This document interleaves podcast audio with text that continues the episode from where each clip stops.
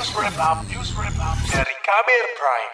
Saudara, proyek pembangunan menara telekomunikasi BTS 4G di Kementerian Komunikasi dan Informatika sempat mangkrak karena terbelit korupsi. Kerugian negara diperkirakan mencapai 8 triliun rupiah. Lalu bagaimana kelanjutan proyek senilai 10 triliun rupiah ini? Berikut laporan khas KBR yang disusun Hoirunisa.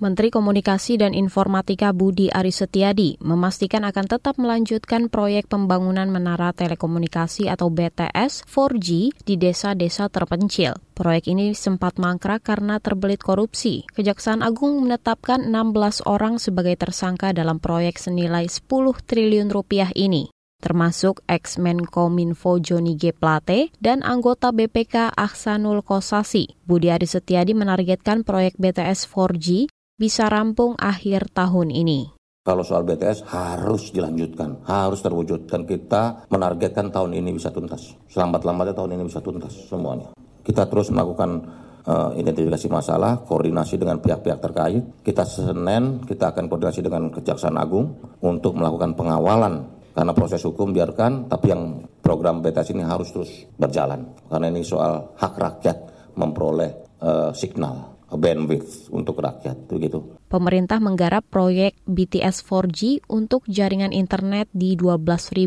desa. Sebanyak 9.000 desa menjadi tanggung jawab Kementerian Kominfo dan harus sudah ada jaringan internet 4G pada akhir tahun ini. Sementara itu, Lembaga Pemantau Pelayanan Publik Ombudsman RI menemukan sejumlah maladministrasi di proyek BTS 4G Kominfo. Anggota Ombudsman RI James Lee Huta Barat mengatakan, sejak awal program ini terdapat sejumlah kejanggalan dan kesalahan yang membuat program tidak berjalan baik. Kan kita mendapatkan ada maladministrasi jadi jadi ada penundaan berlarut lelet gitu penyimpangan prosedur penyalahgunaan wewenang dan tidak kompeten. Jadi dari hasil empat itu kita diperbaiki. Dulu melakukan revisi terhadap keputusan nah, bakti untuk standar operasi SOP kedua memperbaiki aplikasi pasti itu dengan sosialisasi, mengganti surat keputusan pengelola aplikasi permohonan akses telekomunikasi, merumuskan standar SOP yang baru. Ombudsman RI mencatat ada sekitar 25 titik di daerah terdepan, terpencil dan tertinggal atau 3T yang belum terjamah program bakti Kominfo. Di 25 titik itu, kondisi internetnya paling parah. Proyek infrastruktur BTS 4G direncanakan selesai pada 2021 dengan target 4.200 unit menara telekomunikasi. Namun, saat ini yang terrealisasi kurang dari 1.000 unit. Negara diperkirakan mengalami kerugian sekitar 8 triliun rupiah dari total anggaran 10 triliun rupiah.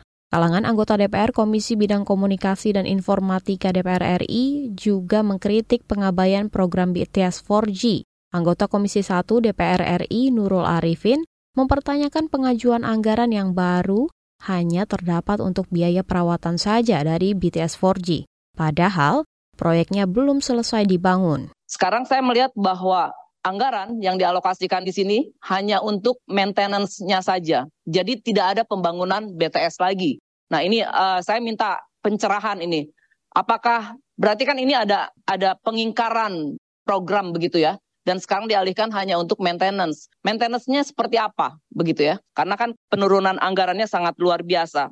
Anggota Komisi 1 DPR RI Nurul Arifin mengatakan, BTS harusnya dibangun lebih banyak lagi. Namun infrastruktur telekomunikasi BTS 4G berhenti di 5.410 lokasi. LSM Anti Korupsi Indonesia ICW meminta Kejaksaan Agung bersikap independen dan juga profesional dalam menangani perkara korupsi proyek BTS 4G Kominfo. Peneliti ICW Tibiko Zabar Pradano mengatakan, Kejaksaan Agung mesti profesional, mengingat ini adalah tahun politik dan kasus ini menyeret sejumlah nama pejabat dan elit partai. Tahun ini adalah tahun politik di mana potensi terjadinya gesekan antar kepentingan ataupun tarik-menarik kepentingan politik praktis itu saat, ini sudah banyak terasa. Dengan kata lain, yang dalam konteks ini masyarakat perlu dan penting untuk mengetahui segala proses dalam penanganan perkara kasus-kasus korupsi yang khususnya berdimensi politik adalah bagaimana para penegak hukum itu transparan dan akuntabel dalam menangani perkara setelah profesional gitu ya. Tibiko meminta Kejaksaan Agung menuntaskan kasus ini secara jelas dan tegas. Apalagi kasus ini menyangkut kepentingan masyarakat luas dengan nilai kerugian negara yang sangat besar. Demikian laporan khas KBR yang disusun Hoirunisa. Saya Astri Septiani. Kamu baru saja mendengarkan news wrap up dari KBR Prime. Dengarkan terus kbrprime.id, podcast for curious mind.